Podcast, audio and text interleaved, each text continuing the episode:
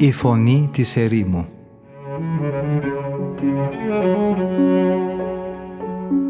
Συνομιλίες με τους Αγίους Πατέρες της ερήμου Την εκπομπή παρουσιάζει ο πρωτοπρεσβύτερος Ματθαίος Χάλαρης.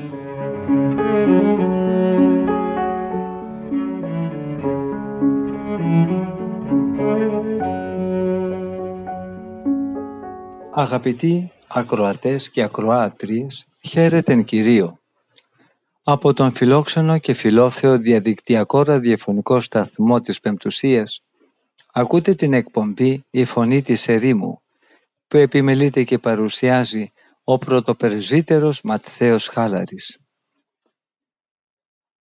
Όπως έχουμε πει και σε προηγούμενες ραδιοφωνικές μας συναντήσεις, ο Αβάσκας Χιανός καταγράφει αυτά τα οποία ακούει από τον σοφό γέροντα Κάστορα, ο οποίος του αναλύει όλο το τυπικό των ημερήσιων ακολουθιών. Θα αρχίσουμε με την αναφορά στην ακολουθία του όρθρου. Η ακολουθία του όρθρου που σήμερα λέγει ο Αβάς Κασιανός στα μοναστήρια μας στη Δύση δεν παραλείπεται ποτέ, καθορίστηκε για πρώτη φορά ως κανονική ακολουθία στην Μονή στη Βιθλέμ, εκεί όπου γεννήθηκε ο Κύριος μας από την Παρθένο και καταδέχθηκε να γίνει νήπιο, να ανατραφεί και να αυξηθεί ως άνθρωπος, ώστε με τη Θεία Χάρη Του να στηρίζει την υπιακή μας πίστη. Μέχρι τότε η νυχτερινή ακολουθία περιείχε τους ψαλμούς και τις ευχές που έχουμε ήδη αναφέρει σε προηγούμενες εκπομπές μας και τελείωνε χωρίς να γίνεται στη συνέχεια ο όρθρος όπως γίνεται σήμερα στα μοναστήρια της Γαλατίας. Αλλά οι μοναχοί παρατήρησαν ότι χωρίς την ακολουθία του όρθρου έμεναν μετά την νυχτερινή ακολουθία μερικές ώρες μέχρι να ξημερώσει, κατά τις οποίες οι μοναχοί αναπαύονταν για λίγο.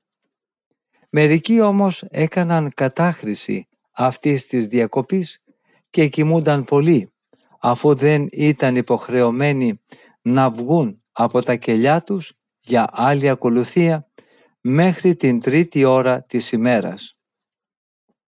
Παραμελούσαν έτσι τη διακονία τους και ήταν σαν αποχαυνομένοι από τον πολύπνο.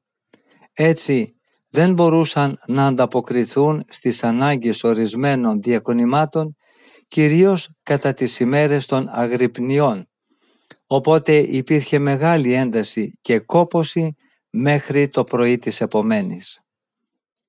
Τότε μερικοί αδελφοί που είχαν πνευματικό ζήλο ενοχλήθηκαν από αυτή την απρέπεια και παραπονέθηκαν στους γέροντες.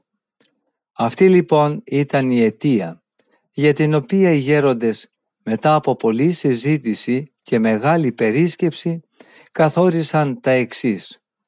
Μετά το τέλος της νυκτερινής ακολουθίας μέχρι την ανατολή του ηλίου οι αδελφοί να δίνουν το χρόνο τους για τη σωματική τους ανάπαυση μετά όμως από την ανατολή του ηλίου να αρχίζουν τις εργασίες τους δηλαδή τη μελέτη ή το εργόχειρο ή όποιο άλλο διακόνημα που τους είχαν αναθέσει.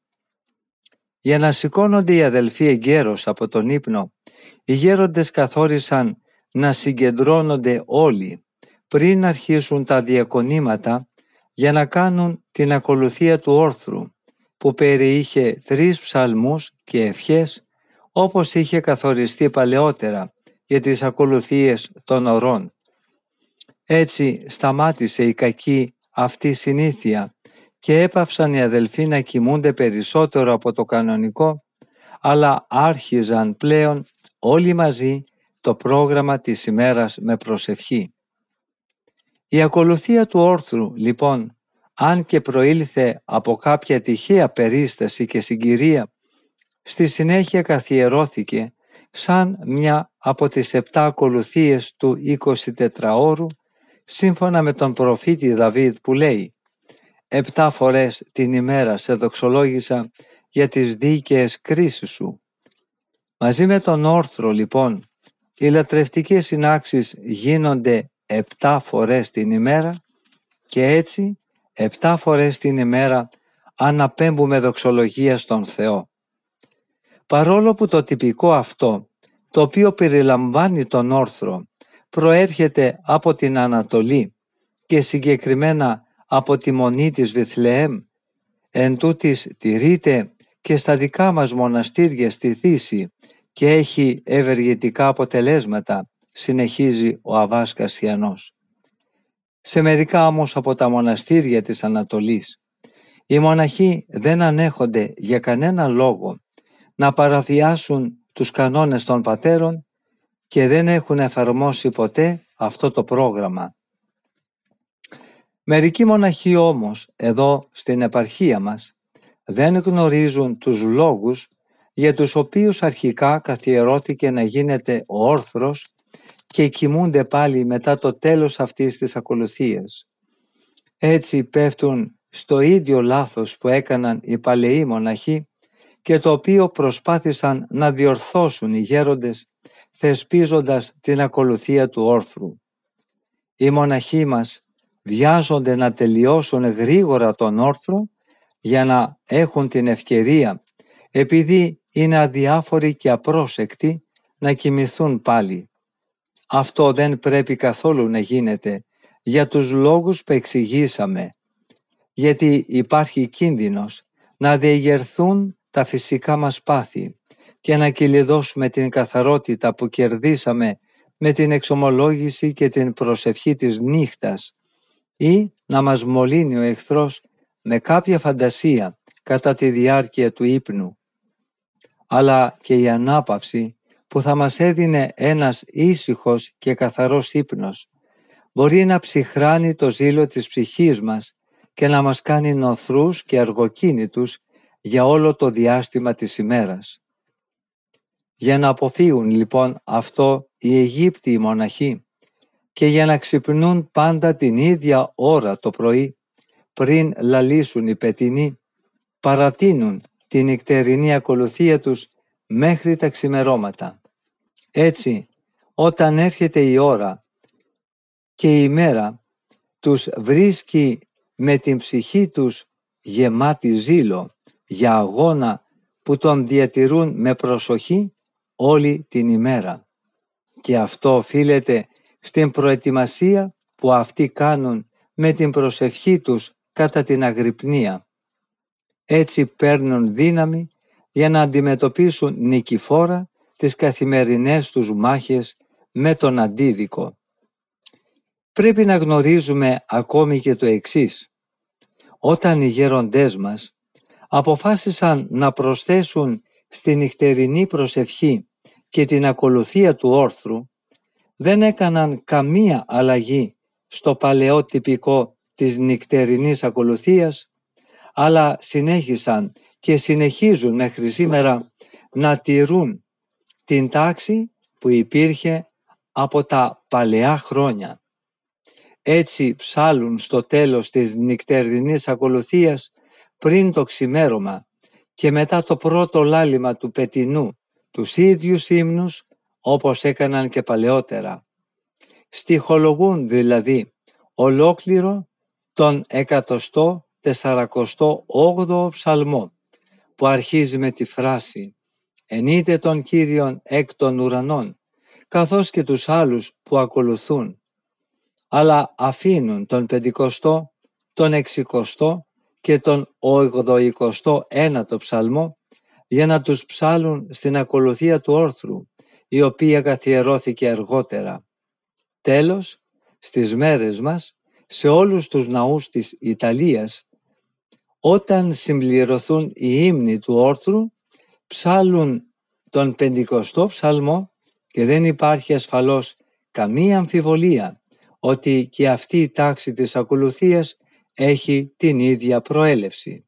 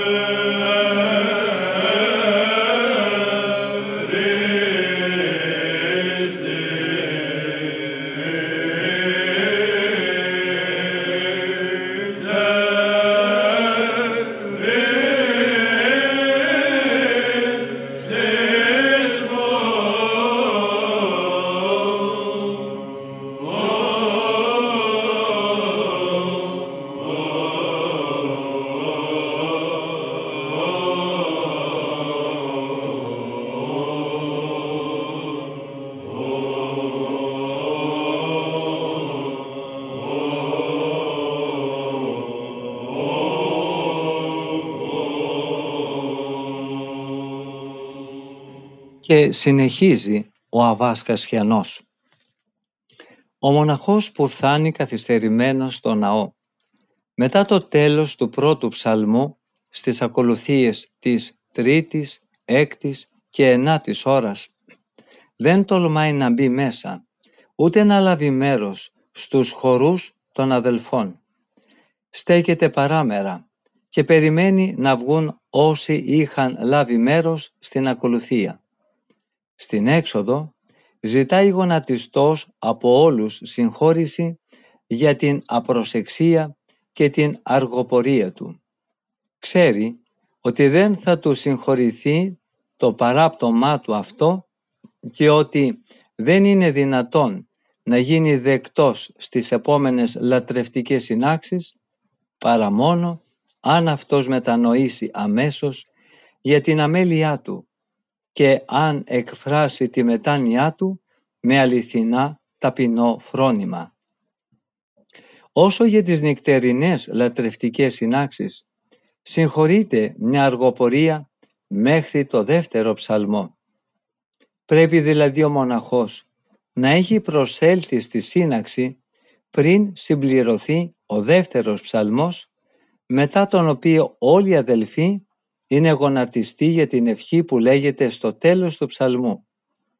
Τότε πρέπει και εκείνος να πάρει βιαστικά τη θέση του για να λάβει μέρος στην προσευχή. Αν όμως αργοπορήσει, θα υποστεί και αυτός το ίδιο επιτίμιο όπως και ο άλλος που αναφέραμε σε προηγούμενη περίπτωση.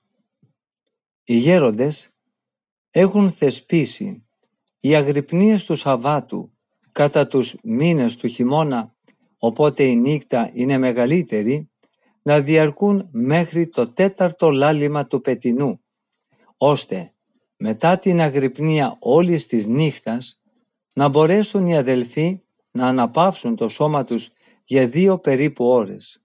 Έτσι, την επόμενη ημέρα, αφού θα έχουν αναπαυθεί έστω και για λίγο, δεν θα είναι αργοκίνητοι και νησταγμένοι. Πρέπει να φροντίζουμε και εμείς, αδελφοί μου, να κρατάμε αυτή τη συνήθεια με πολύ προσοχή και να κοιμόμαστε μόνο κατά το διάστημα αυτό που μας επιτρέπεται. Εννοώ ασφαλώς από το τέλος της αγρυπνίας μέχρι την αυγή, μέχρι δηλαδή τους ψαλμούς του όρθρου. Έτσι θα μπορούμε αργότερα να ασχοληθούμε με τα διακονήματα χωρίς ιδιαίτερη δυσκολία. Αν δεν αναπαυθούμε αυτές τις δύο ώρες, υπάρχει φόβος λόγω της αδυναμίας του σώματος να αναγκαστούμε να αναπληρώσουμε τον ύπνο της νύχτας και να κοιμηθούμε την ημέρα. Αν όμως κάνουμε κάτι τέτοιο, τότε δεν θα έχουμε κανένα κέρδος, γιατί έτσι δεν μειώνουμε τις ώρες της ανάπαυσής μας, αλλά απλά αντικαθιστούμε την νυχτερινή ανάπαυση με τον ύπνο της ημέρας. Πραγματικά, αν το αδύναμο σώμα μας έχει στερηθεί τον ύπνο μιας ολόκληρης νύχτας, δεν θα μπορέσει να διαθέσει πλέον τις δυνάμεις του για την εργασία της επόμενης ημέρας, ούτε ο νους μας θα μπορέσει να παραμείνει άγρυπνος, αλλά το πνεύμα μας θα είναι νοθρό και νησταγμένο. Αν λοιπόν δεν έχουμε αυτό το νυχτερινό διάστημα αναπαύσει το σώμα μας, αυτό αντί να διευκολυνθεί θα δυσκολευτεί στη συνέχεια της ημέρας περισσότερο και δεν θα μπορέσει να εκτελέσει σωστά τη διακονία του. Όπως λοιπόν προείπαμε, θα πρέπει να παρέχουμε στο σώμα ό,τι του οφείλουμε. Με τον λίγο αυτό πρωινό ύπνο που γίνεται πριν ξημερώσει, θα μπορέσουμε να αποκομίσουμε κέρδος από τις προσευχές που προσφέραμε στον Θεό κατά τη νύχτα και δεν θα μας είναι πλέον απαραίτητο να αναπληρώσουμε κατά τη διάρκεια της ημέρας τον ύπνο που θα έχουμε χάσει κατά τη νύχτα, γιατί διαφορετικά θα ενδώσουμε εύκολα και θα ικανοποιήσουμε όλες τις ανάγκες του σώματος αν του έχουμε στερήσει τη σύμμετρη ικανοποίηση μερικών φυσικών και ζωτικών αναγκών του. Περιορίζουμε κατά συνέπεια μόνο ό,τι είναι περιττό και όχι αυτό που είναι απαραίτητο για την συντήρησή μας. Δεν είναι εύκολο να αναπληρωθούν οι αγρυπνίες όταν αυτές παρατείνονται από την αδιακρισία μας μέχρι το ξημέρωμα. Γι' αυτό οι πατέρες μας μοίρασαν όλη την ακολουθία της αγρυπνίας σε τρία μέρη. Με αυτό τον τρόπο ο κόπος μοιράζεται και υπάρχουν εναλλαγές στάσεις και κίνησης του σώματος ώστε αυτό να μην εξαντλείται. Όταν οι μοναχοί στέκονται όλοι όρθιοι έψαλναν τρεις ψαλμούς αντιφωνικά. Μετά κάθονταν στο δάπεδο ή σε χαμηλάς σκαμιά ενώ ένας από αυτούς στιχολογούσε τους τρεις ψαλμούς δίνοντας συγχρόνως και τον τόνο ενώ οι άλλοι έψαλαν αντιφωνικά. Σε αυτή τη διακονία περνούσαν όλοι οι αδελφοί με τη σειρά. Στη συνέχεια, ενώ ήταν ακόμη όλοι καθιστοί, διαβάζονταν τρία αναγνώσματα. Αυτή η ποικιλία είχε σαν αποτέλεσμα να μην κουράζονται οι αδελφοί σωματικά και να μπορούν να παρακολουθούν την αγρυπνία με περισσότερη προσοχή. Η αγρυπνία του Σαββάτου στην Ανατολή ορίστηκε να γίνεται από την εποχή των Αποστόλων, από τότε δηλαδή που ιδρύθηκε η πρώτη Εκκλησία. Την Παρασκευή, μετά το πάθος και την ταφή του Κυρίου και Σωτήρα μας, οι Απόστολοι συντετριμένοι και πονεμένοι από το πάθος του διδασκάλου τους, παρέμειναν όλοι τους άγρυπνοι, χωρίς καθόλου να αναπαυθούν. Έτσι παραδόθηκε η συνήθεια της αγρυπνίας του Σαββάτου, η οποία τηρείται μέχρι σήμερα σε όλη την Ανατολή.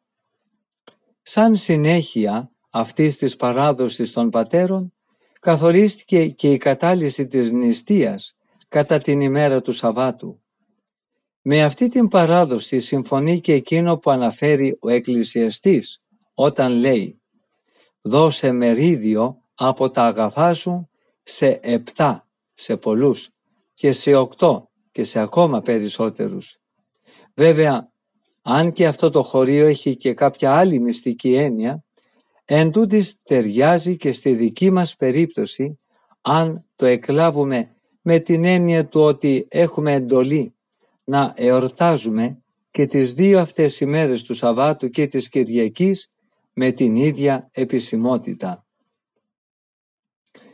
Να μην θεωρήσουμε λοιπόν την κατάλυση της νηστείας του Σαββάτου ως δική μας συμμετοχή στην εορτή του Ιουδαϊκού Σαββάτου αφού είμαστε τώρα πλέον ελεύθεροι από τις Ιουδαϊκές δοξασίες αλλά να καταλύουμε όπως προείπαμε για να αναπαύσουμε το αδύνατο σώμα μας. Νηστεύουμε όλο το χρόνο πέντε ημέρες την εβδομάδα και το σώμα μας θα εξαντληθεί και θα καταπέσει αν δεν του δώσουμε την ευκαιρία να αναζωογονηθεί τουλάχιστον αυτές τις δύο ημέρες της εβδομάδας.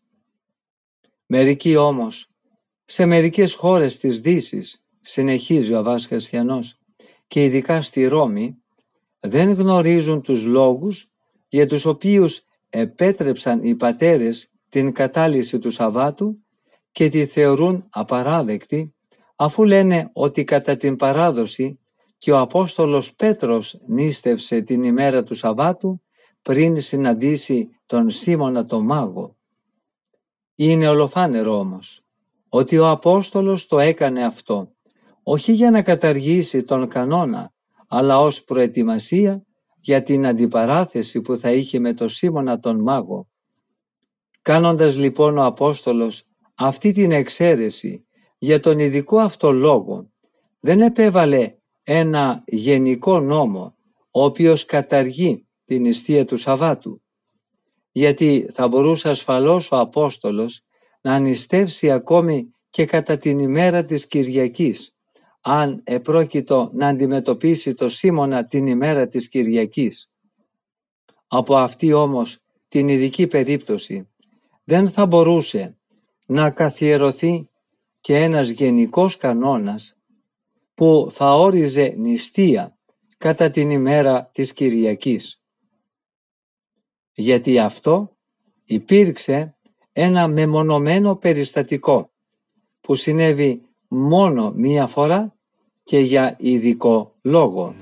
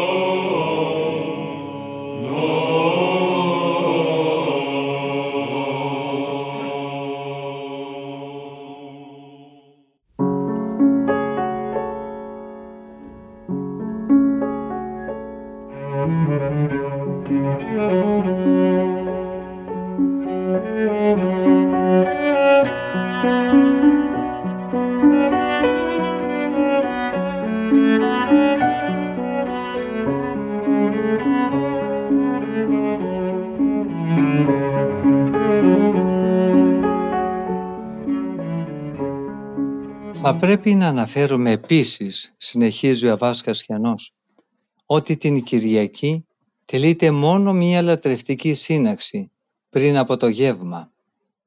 Σε αυτή τη σύναξη η συνηθισμένη ακολουθία γίνεται πιο επίσημη με την προσθήκη της Θείας Λειτουργίας και αυτός είναι ο λόγος που αυτή διαρκεί περισσότερο. Αυτό συμβαίνει γιατί η ακολουθία αυτή περιέχει ψαλμούς ευχές και αναγνώσματα της τρίτης και της έκτης ώρας. Εξαιτίας της μεγαλύτερης διάρκειας αυτής της συνάξεως δεν θεωρείται ότι ο αριθμός των ακολουθιών της Κυριακής είναι μικρότερος συγκριτικά με τις άλλες ημέρες. Αυτή η διαφορά είναι μια παραχώρηση και μια οικονομία που γίνεται για την ανάπαυση των αδελφών, επειδή η Κυριακή είναι η ημέρα της Αναστάσεως του Κυρίου. Έτσι, με αυτή την εναλλαγή στο πρόγραμμα, η τήρηση του κανόνα όλης της εβδομάδας ελαφρώνει και δίδεται στην Κυριακή ο χαρακτήρας της επίσημης εορτής. Με την αναμονή της Κυριακής αισθάνεται κανείς λιγότερο τον κόπο της νηστείας των ημερών της εβδομάδας.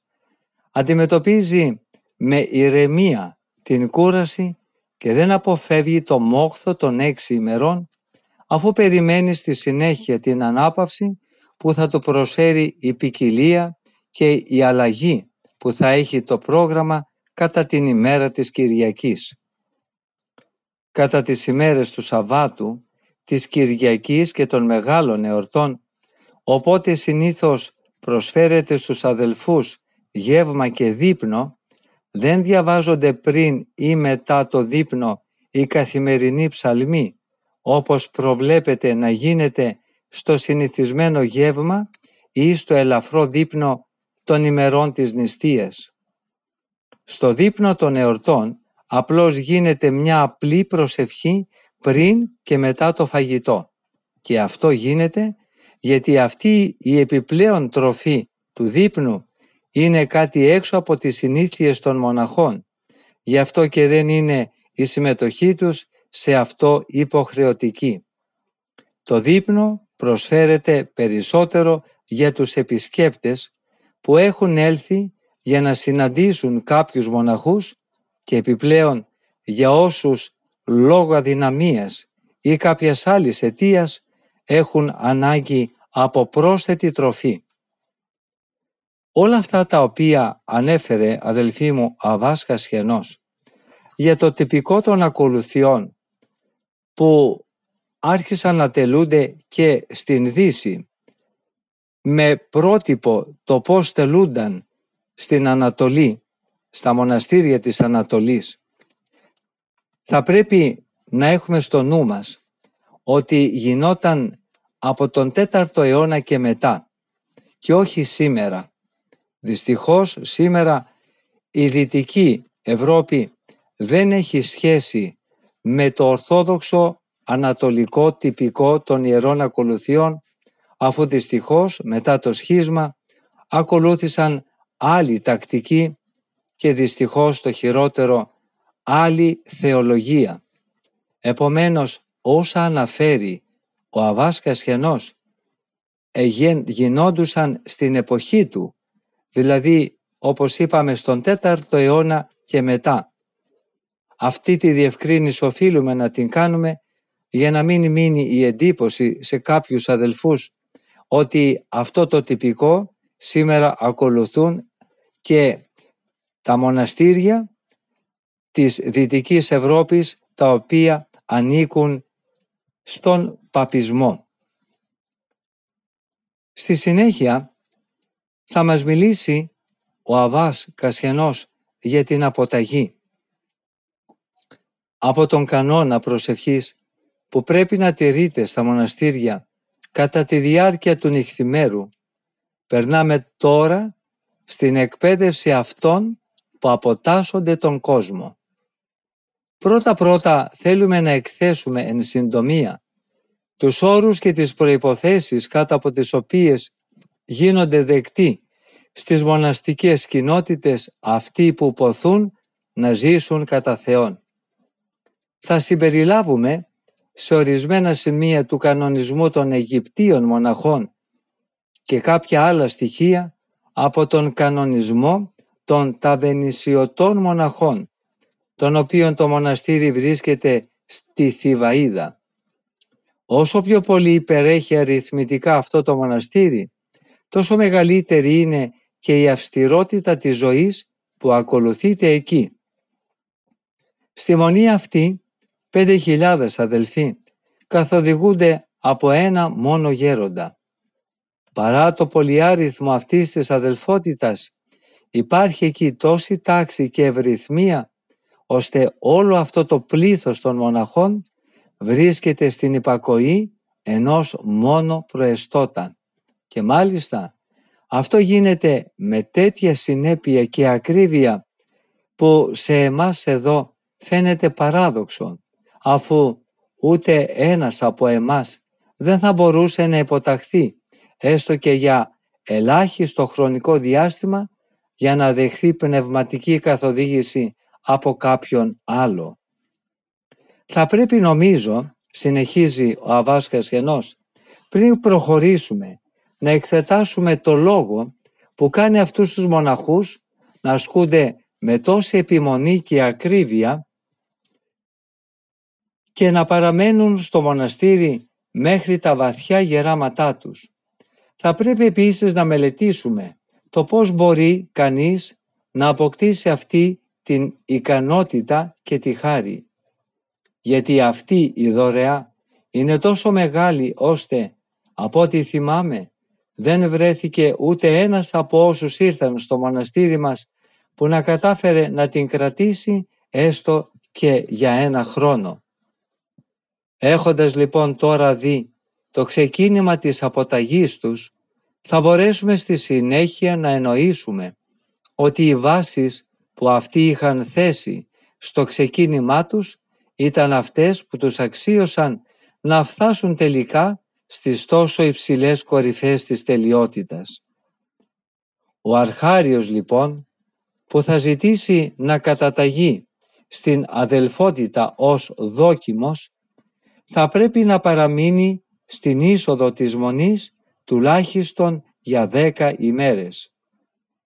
Και αυτό γιατί θα πρέπει να διαπιστωθεί η γνησιότητα της επιθυμίας του για τη μοναχική ζωή από την υπομονή και την ταπείνωση που θα επιδείξει κατά τη διάρκεια των ημερών αυτών της δοκιμασίας του.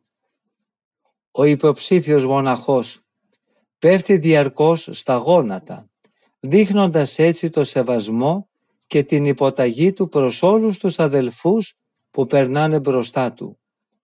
Αυτοί τον σπρώχνουν μακριά και τον περιφρονούν, σαν να αντιμετωπίζουν κάποιον που προσποιείται ότι θέλει να γίνει μοναχός, αλλά που στην πραγματικότητα δεν το επιδιώκει από ζήλο για την πνευματική ζωή, αλλά από κάποια ανάγκη. Τον φορτώνουν επίσης με ανεπιθύμητες προσβολές και κατηγορίες. Τέλος, αφού θα έχει με αυτόν τον τρόπο δώσει αποδείξεις της γνησιότητας της επιθυμίας του και αφού θα έχει φανερώσει με την υπομονή του σε αυτές τις προσβολές το πώς πρόκειται να αντιμετωπίσει τους μελλοντικούς πειρασμούς, τον δέχονται στο μοναστήρι. Το πρώτο πράγμα που θα εξετάσουν οι πατέρες μόλις δεχθούν τον αρχάριο είναι το αν υπάρχει σε αυτόν κάποια προσκόλληση στην περιουσία που τυχόν κατήχε, έστω και αν αυτή ήταν ένα μόνο νόμισμα. Γιατί η πείρα τους έχει διδάξει ότι αν συμβαίνει κάτι τέτοιο, αυτός δεν θα μπορέσει να παραμείνει για πολύ καιρό στην υποταγή και δεν θα εφαρμόσει τον κανονισμό του μοναστηριού, αλλά ούτε ποτέ θα αποκτήσει την αρετή της ταπείνωσης και της υπακοής. Έτσι, δεν θα ζει χαρούμενα τη στένωση της πτωχίας και τη μοναστηριακή λιτότητα. Και αυτό γιατί μέσα στη συνείδησή του θα διατηρεί κρυμμένο τον πλούτο του όσο μικρός κι αν αυτός είναι. Από τη στιγμή λοιπόν που μια οποιαδήποτε αφορμή θα γεννήσει μέσα του ταραχή, αυτός έχοντας αποθέσει την ελπίδα του και νιώθοντας ασφάλεια με αυτό το κομπόδεμα, θα φύγει αμέσως από το μοναστήρι όπως εξφενδονίζεται η πέτρα από την τεντωμένη σφενδόνα.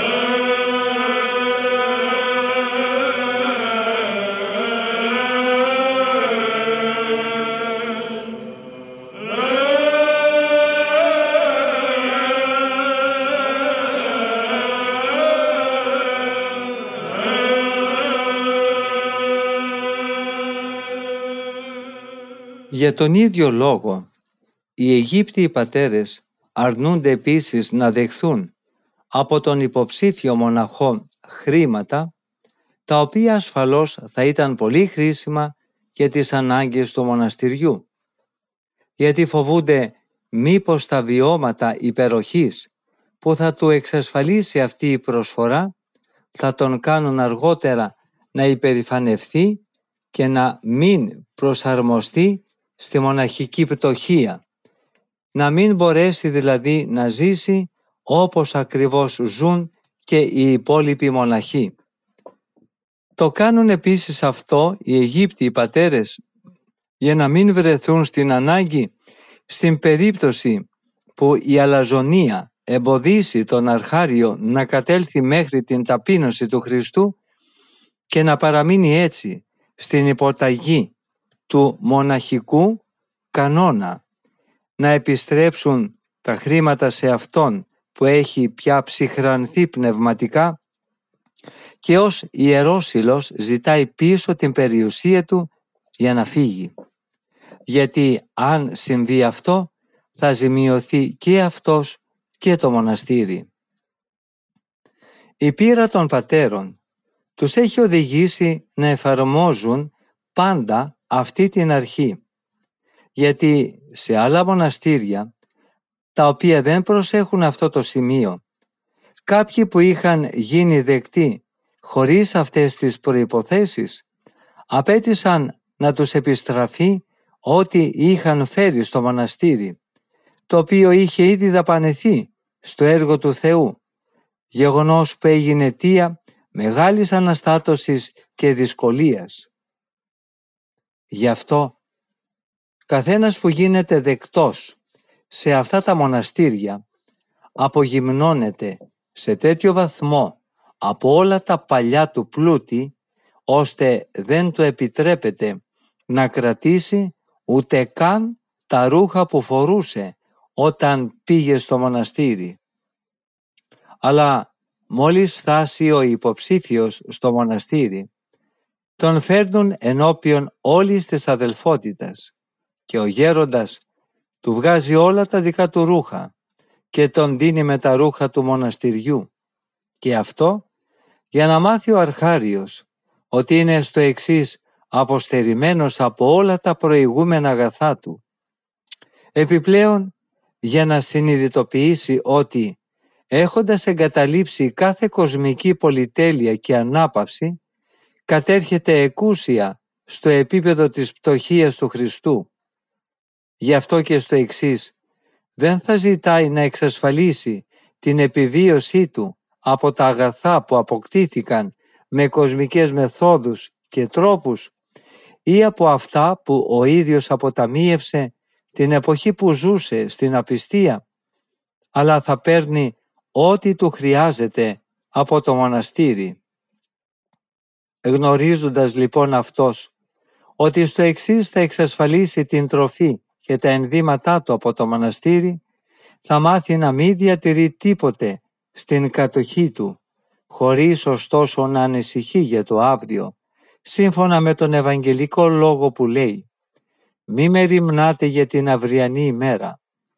Επιπλέον, δεν θα ντρέπεται να εξισωθεί με τους φτωχούς, δηλαδή με το όλο σώμα της αδελφότητας, αφού ο Χριστός δεν ντράπηκε να συγκαταλεχθεί ανάμεσα σε αυτούς και να ονομάσει τον εαυτό του αδελφό τους, αλλά θα έχει μάλλον ως μοναχός καύχημά του το να μοιράζεται τον κλήρο και την μερίδα αυτών που υπηρετούν το Χριστό. Τα ρούχα του αρχάριου τα κρατάει ο οικονόμος του μοναστηριού, έως όταν αποδειχθεί η γνησιότητα της κλήσεως του υποψήφιου μοναχού και η αντοχή του στους πειρασμούς και στις δοκιμασίες.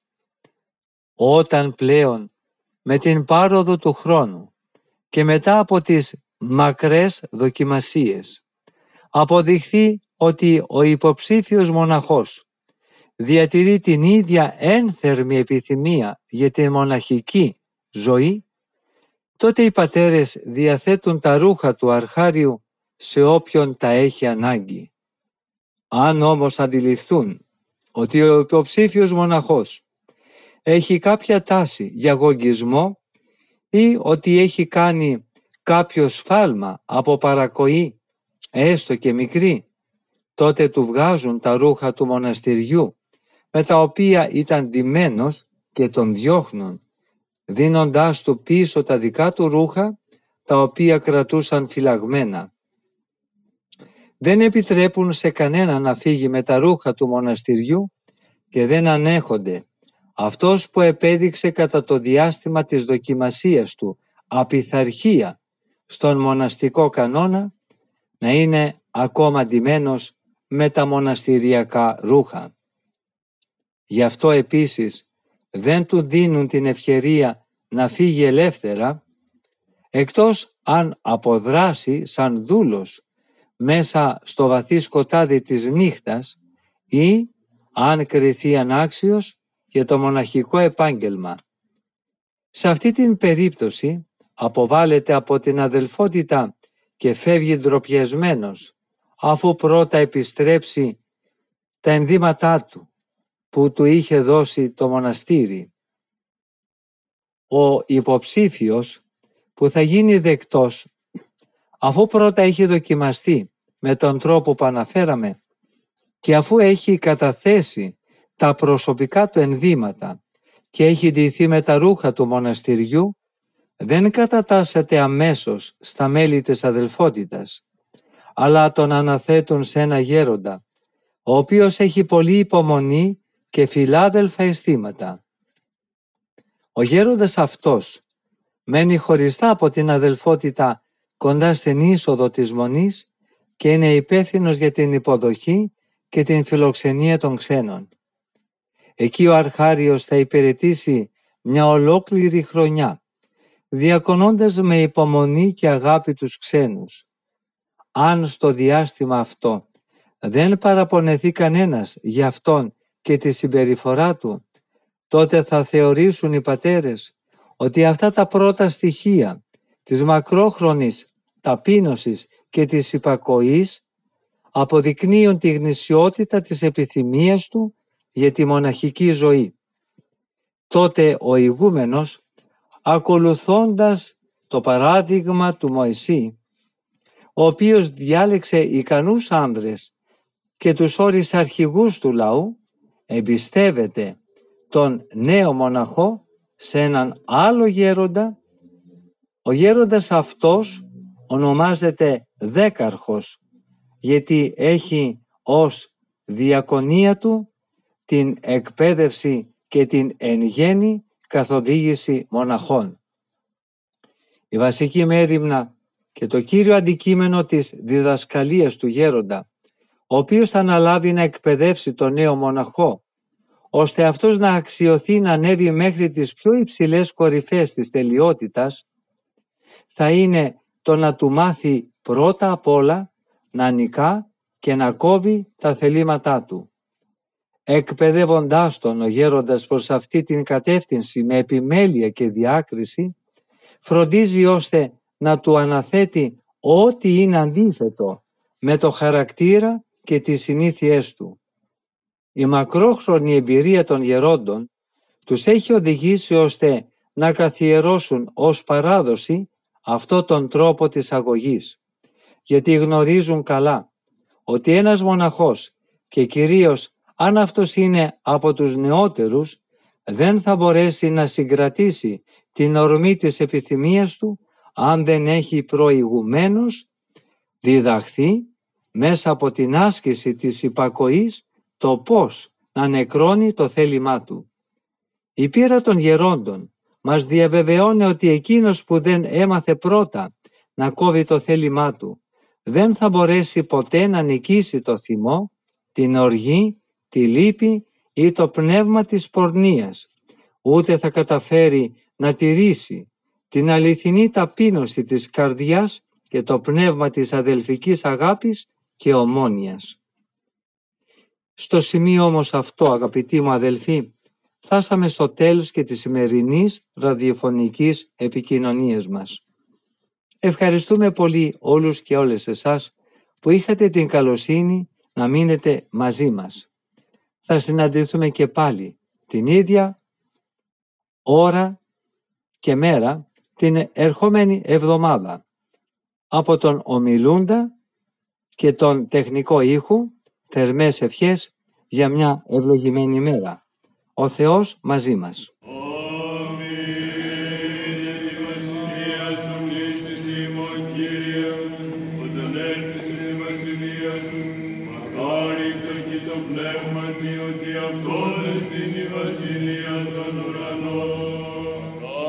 εκτούντες ότι αυτοί παρακληθήσονται.